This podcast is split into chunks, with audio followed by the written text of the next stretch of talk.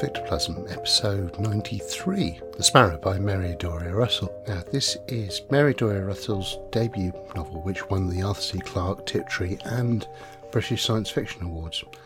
And it looks like this book and the sequel, The Children of God, are the only science fiction of her works which mostly focus on real world historical settings.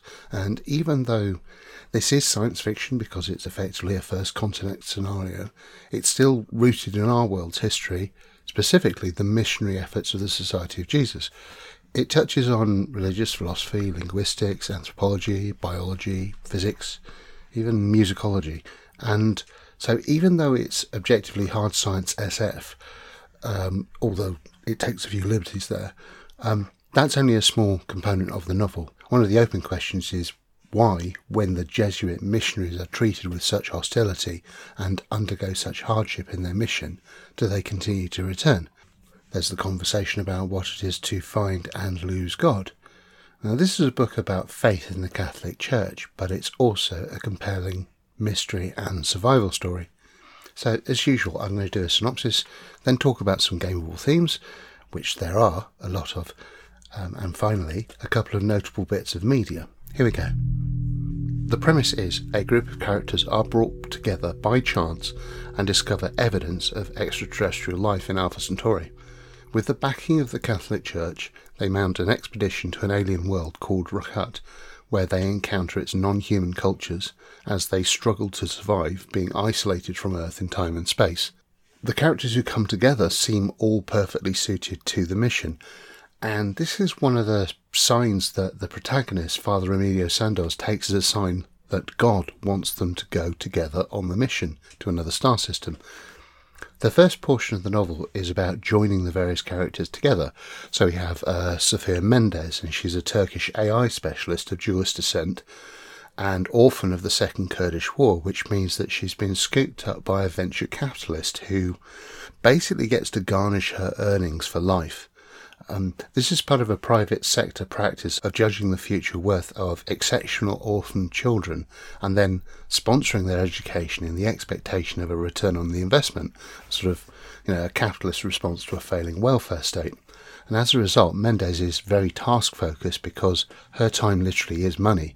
And when she's contracted via her broker to turn Emilio's linguistic method into an AI, she's very cold towards him and all business. And at the same time, Emilio comes into contact with Anne Edwards, who's taking his Latin 101 class, and subsequently, he also meets her husband George. Then the youngest character, Jimmy Quinn, comes into the frame, another of Sofia Mendes's subjects. This time, she's divining how he interprets astronomic data because he works for the SETI project in Puerto Rico. He develops an infatuation with Sofia, which is not returned. Um, but they all end up being regular dinner guests at the Edwards, which is how this group is assembled. And it's actually Jimmy's infatuation for Sofia and the fact that she's paying more attention to Emilio that drives him to have an all nighter of looking at SETI data, which then results in his remarkable discovery.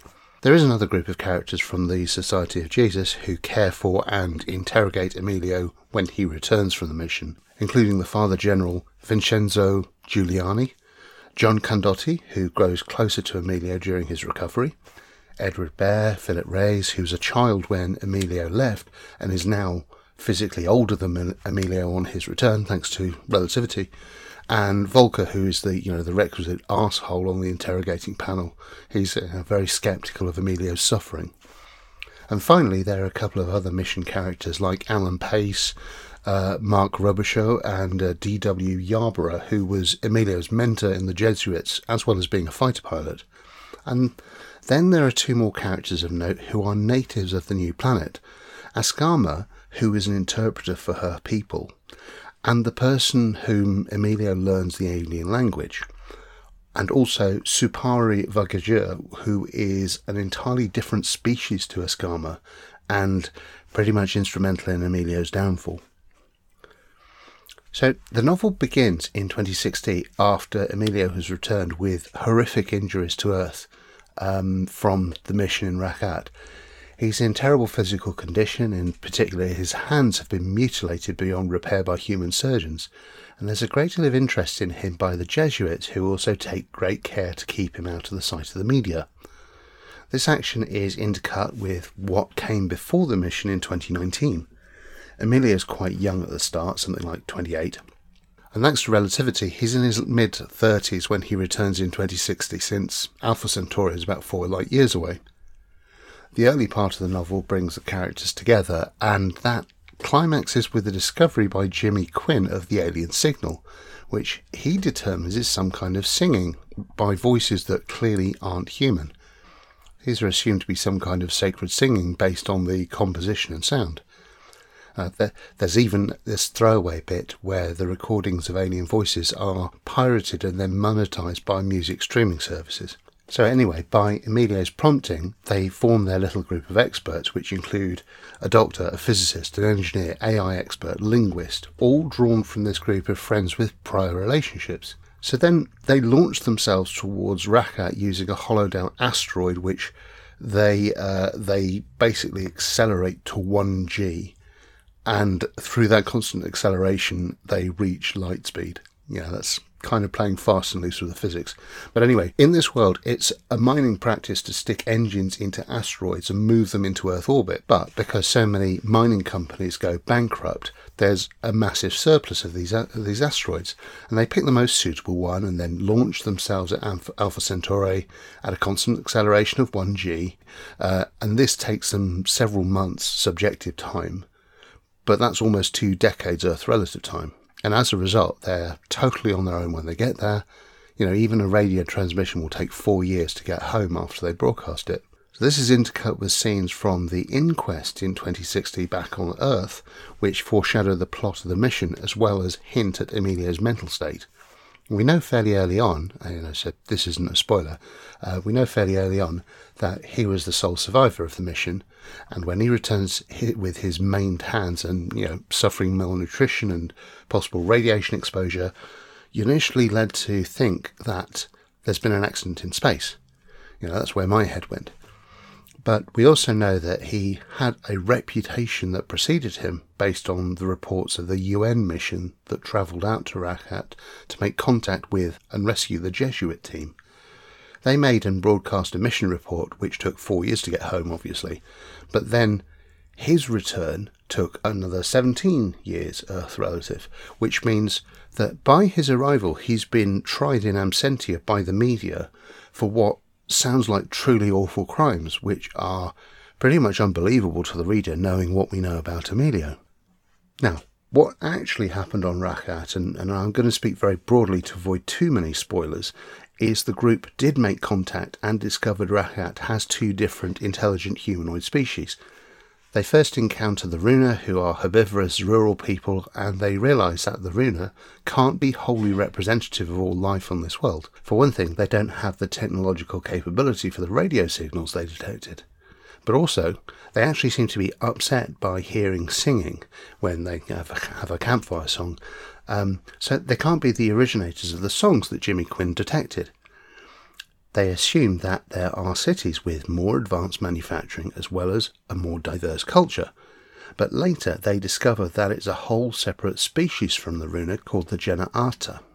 These are, you know, carnivorous and sharp clawed, genetically separate, but they actually look like the Runa, and, and they deduce that the reason for that is aggressive mimicry, so that the predator can hide amongst the herds of the prey. That was all centuries ago, and of course they've, they've now evolved together.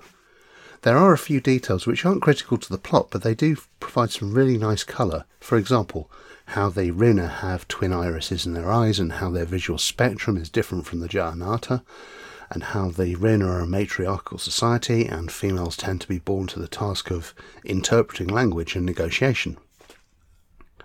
the Runa and Jana'ata also have their own social assumptions and structures, and the Runa, for example, have no notion of privacy and never leave the characters alone. They feel that isolation actually hurts people. As for the Jana'ata, they are far less numerous and have a strict approach to population control, including in their own species, where the firstborn goes into the military police, the secondborn into government, and the thirdborn are, are merchants and artists, but they're forbidden from siring offspring.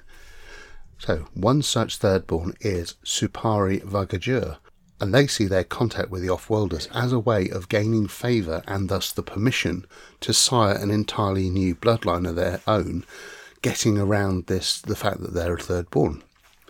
The originators of the songs are these third born artists. They're, they're poets and they're connoisseurs of the exotic. You know, so they really go for the coffee beans that the Earth mission brought with them, for example. So it's clear that they intend to parade the off-worlders within their community. Not that Supaari is, you know, a malicious character. In fact, they're quite sympathetic, being one of the few of their race who speaks to the Runa in their own language rather than insist the Runa speak their tongue. So Supaari is guilty of being careless with his human guests, but that's about it. The other aspect of population control, which uh, arises from this huge imbalance between the population of the Runa and the Jana'ata, is basically one of the reasons the mission fails eventually, and it's it's basically the uh, the Jesuits being there and some of the assumptions they make upsets the natural order of things and causes the uh, causes the the elites, the ruling elites, the Jana'ata, to take drastic action in response. So this story is a tragedy, uh, and without revealing everything that happens in detail, we do have the kind of events you might expect from a dangerous expedition into unknown territory. So there, there are accidents, there's sickness, there's hostile local conditions. It's also it's not a spoiler to know that Emilio does end up alone and at the mercy of his Jana'ata hosts, who treat him as a novelty and a plaything, and eventually get bored of him. And he does suffer both physical and mental abuse. And that's really what he is. He, he's a survivor of abuse, you know, the kinds of gross physical abuse that earlier missionaries in our history had suffered at the hands of the people they were trying to bring God to. And this leads to his own crisis of faith. And that's partly what the inquest is doing. It's picking over the facts of the mission and giving Emilio the chance to tell his own story and to process what happened to him, even though he feels like he's being victimized in the process. So in summary, it's it's not a feel good book, but it is a good book. It's a great book, really well paced, really compelling mystery, great characters, and a thorough exploration of what it means to be human and faithful. Um, shonky physics notwithstanding. So, with that, I'd like to address some themes, and there are quite a few for this story. The first is what do we mean by science fiction? And it just so happens that the right at the point of recording this, I've just listened to the Smart Party's interview with Shawn Tomkin, who's the author of Ironsworn and Starforged, which I wasn't previously aware of. And they ask a really great question, which is why doesn't SF capture the imagination in the way that fantasy and horror does, which is something I'd actually already written in the notes for this podcast. Um, so I think that it comes from SF being a very broad church. You know, you can have hard and soft SF, you can have near future versus far future. It can be culturally focused, it can be exploration, it can be cyberpunk, it can be dystopian, and you know more than one of those at the same time. if you want to attract somebody to your RPG or novel, it's not enough to say that it's SF. So specific SF is niche, but general SF is I think, less attractive than general fantasy. Uh, you've got a more of a handle on what you do in a fantasy game. And I think the problem with games like Traveller is that the, the lowest common denominator seems to be trading and you know paying off your space mortgage.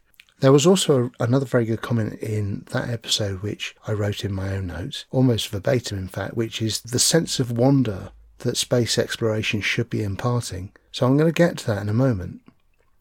But first, I'm going to talk about hard SF versus soft SF. Now, this is a bit like high fantasy and low fantasy in that, you know, for hard SF, we normally think of hard science. So, you know, conservation of momentum in space, for example. Whereas um, for soft SF, we say, oh, it's not hard, it's hand wavy physics.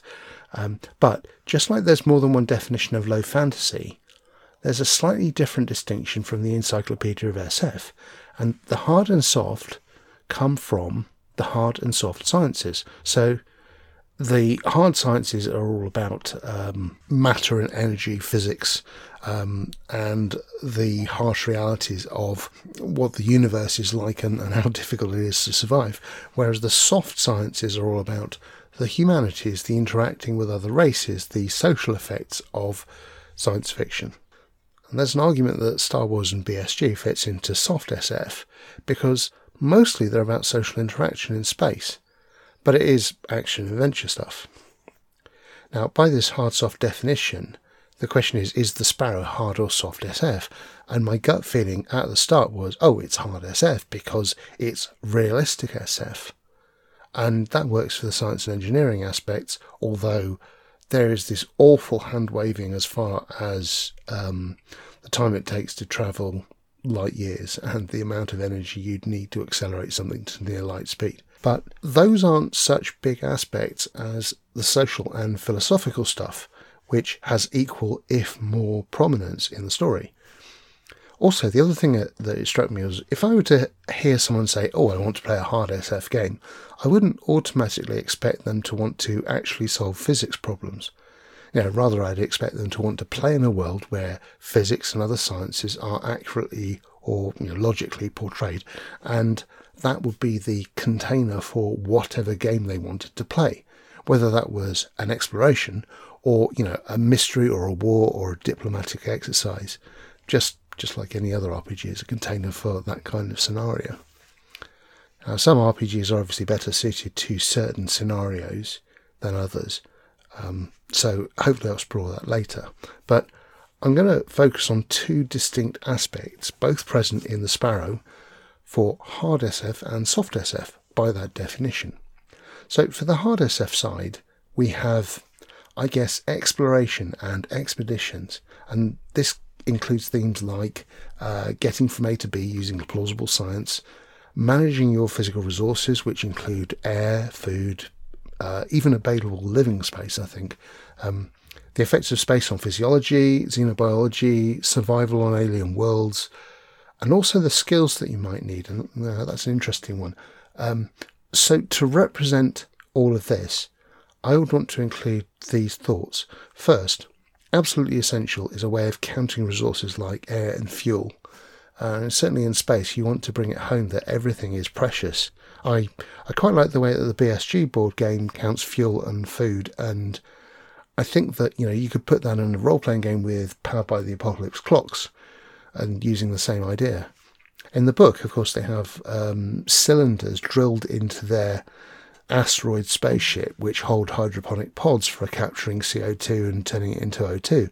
There's also one bit where they have to work out how long they can visit the surface based on how much their plant matter will survive without them. There's another example uh, of resource management where they have to carefully manage fuel on the ground because whilst they have plenty of it on their ship, their lander can only hold so much of it, and you must have a certain amount to get off the planet into orbit. So they're kind of limited for how far they can travel within the atmosphere. And then another thing is um, available space could be a resource that you might want to talk about. Um, given that you're living on top of one another, although uh, I suppose the impact of that is more social than physical, but it is still a consideration. And uh, once the crew of the Sparrow are on the alien planet, um, they also have to find a way to survive and to convert their local resources to their needs. And then that leads to the second point, which is about skills. And these, I think, are really important. We can we, we don't really we consider you know we take skills as a given. Here, I think we're talking about skills redundancy. You know, this is a big part of the mission organization, and each of them double up on their expertises like language and medicine and piloting. And this made me think of skills redundancy in games generally, because we tend to create specialists in games because each character has one unique thing that sets them apart from everyone else. But the reality is that you'd expect everyone to have a, basic range of skills which are mission oriented, and then some specialities but certainly for small ships, everyone is an available resource and everyone needs to pull together. And they all need to all be acutely aware of resources, and they also need to be able to turn their hand to different jobs. This is actually a problem when you think about taking on passengers, because a passenger takes out resources, and if they don't contribute otherwise, then somebody else has to pick up the slack. And bigger ships can probably tolerate more spare resource. You know, they, they can take on people who are specialised, who don't contribute to the day to day running. But in a small ship, there's a penalty to you, you know, taking on a person who doesn't contribute anything and just consumes resources. And I think there's an argument that generalists will be more highly prized than specialists. You know, you, you might have more in-game recognition for having a broad range of skills than a very narrow and specialized range. As a consequence, I think that certainly for small spaceships in small missions, you'd certainly have a flatter hierarchical structure. You know, it would probably be a lot more meritocratic than, than say, a big starship with a defined hierarchy and career officials. Um, the belters from the Expanse are probably a good example the way the ships are organised. Um, they, they still need a leader to make actual decisions and provide a vision, but it's going to be a relationship based society as opposed to a rules based one. And third and finally, we've got the actual expedition and exploration. And my main remark here is we're really bad at rewarding discoveries and risk taking in RPGs. You know, Alien is a primary example of making an interesting discovery and then being punished for it. Now, a lot of the incentives in games are based around avoiding anything interesting. We don't reward discovery. It's usually just a means to an end for defeating the big bad. And in the Sparrow, the whole point of the mission is to make contact and learn, to go where no one has gone before. You know, and this is part of the softer stuff that's coming up next. Um, but if you've got a mystery it would be nice to celebrate the discovery. I mean, individual players might roleplay being excited about an in game discovery, but it's not given the same weight as the uh, non diegetic incentives on the other side, which are hanging on to your hit points and your sanity points, uh, avoiding losing those. And the most elegant way I can think of celebrating discovery is how Call of Cthulhu does it with Cthulhu Mythos. You know, you, you read a book, you learn something mysterious, and your skill goes up. Um, it's not good in Call of Cthulhu, but you know the general principle is sound and simple. And this sense of wonder is kind of what I would prefer in Traveller. You know, it's what actually what I expected from Traveller when reading it when I was 12 years old. You know, I'd like to go to weird places and investigate black holes don't particularly want to do the trading bit. Doesn't sound interesting. Anyway, that's the hard SF stuff. That's all about, you know, survival and getting from A to B. So what about soft SF?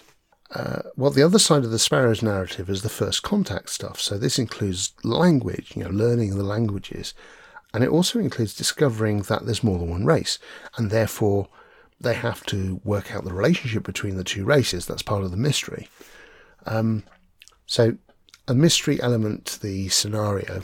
There's an interesting comment in the Frankenstein's RPG podcast where they said, one person said, they were talking about investigation mechanics, and they said, well, everything is investigation. And I think that's true. All games are about investigation, about going from a place where things are unknown to where things are known. But I will say that I think you can only start to engage with this soft social side and the mystery scenario when you're pretty comfortable that your group is going to survive. And if I were writing this scenario, I wouldn't want the PCs to engage with the social stuff without having a good handle on the physical survival stuff. Otherwise, I think they would be distracted by the the needs of survival, and they'd be constantly focusing on uh, getting food, water, oxygen, whatever.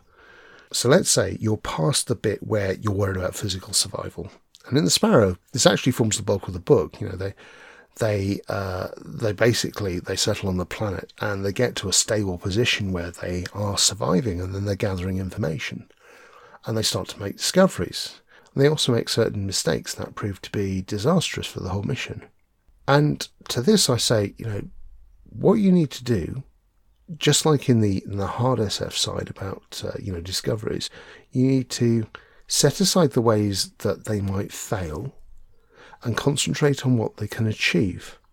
Um, what I mean by that is you're really looking at a couple of measures of success of this soft SF mission. And one is uh, it's literally an increase in skills, it's an increase in comprehension, understanding the environment they're in and, and the people they're relating to. And the second one, which I think is, is maybe even more interesting, is the objective is to form relationships with the aliens. You know, you, you set it up like this and you, you, you accept that we've now formed these relationships with the aliens. I can imagine a series of scenes where the characters build up their relationships with members of the alien races.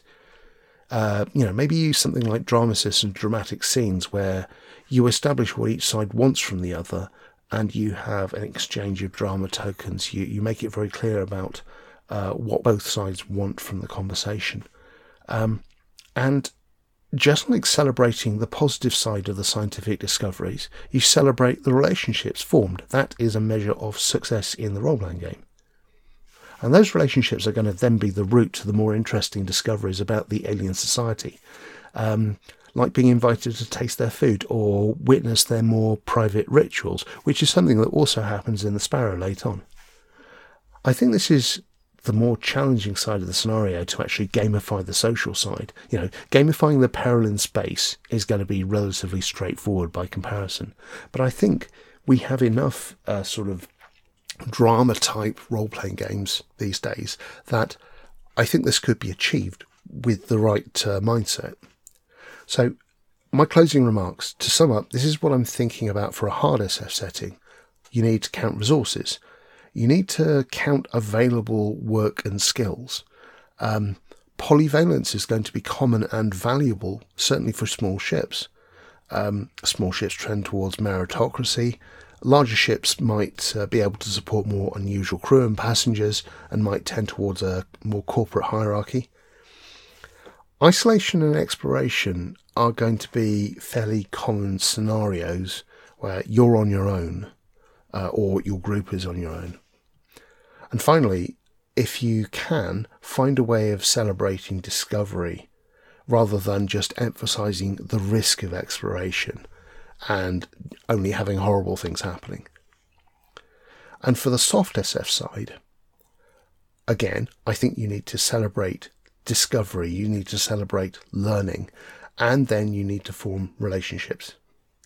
Now, system wise, I consider Drama System, Cthulhu Dark, uh, Powered by the Apocalypse probably because, um, no, specifically Powered by the Apocalypse because you could write specific moves for day to day survival as well as using clocks. You could construct fronts, one, one front for when you're in space, another one for when you're on the planet, and so on. So, one final point um, I haven't talked about technology. Um, and it's for this reason. I think once you're past the realities of hard science, technology is just colour. So, technology solves problems. So, you just pick which problems you have. And the ones that are solved by tech are either not a concern, or they only become a concern when the tech resource runs out. And don't worry about it otherwise.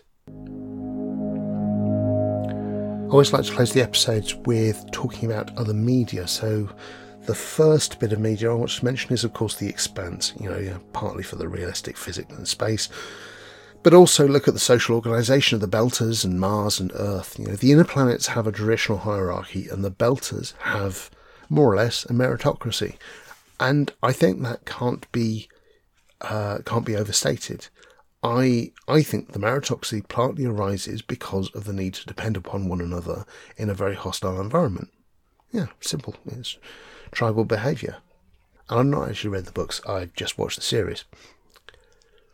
Okay, uh, moving on. Um, something a bit different then. The album Form Grows Rampant by the Threshold Houseboys Choir, also known as Peter Christopherson, also known as Sleazy, uh, former member of Throbbing Gristle and Coil.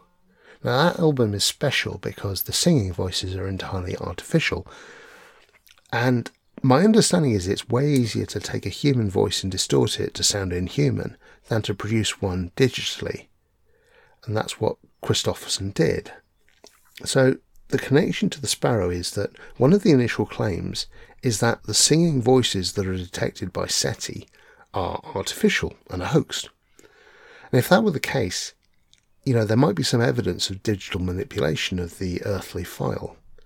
Um, so I was kind of thinking about how you might use this as a way to sell the evidence that the extrasolar transmission is actually real, it's not a hoax. But anyway, form grows rampant. Bit obscure, I quite like it. Next, a uh, couple of books. First one is Joe Haldeman's The Forever War, which I mean the novel feels a lot like Heinlein's Starship Troopers, and I think that's by design. I, I think it's actually supposed to be a direct reply to that book.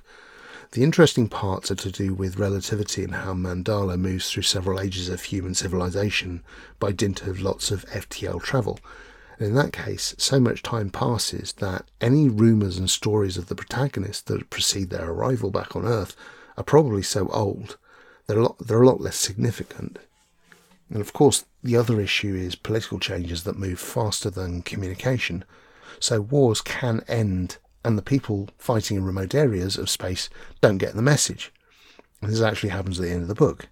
It also happens at the end of uh, Halo Jones, I think.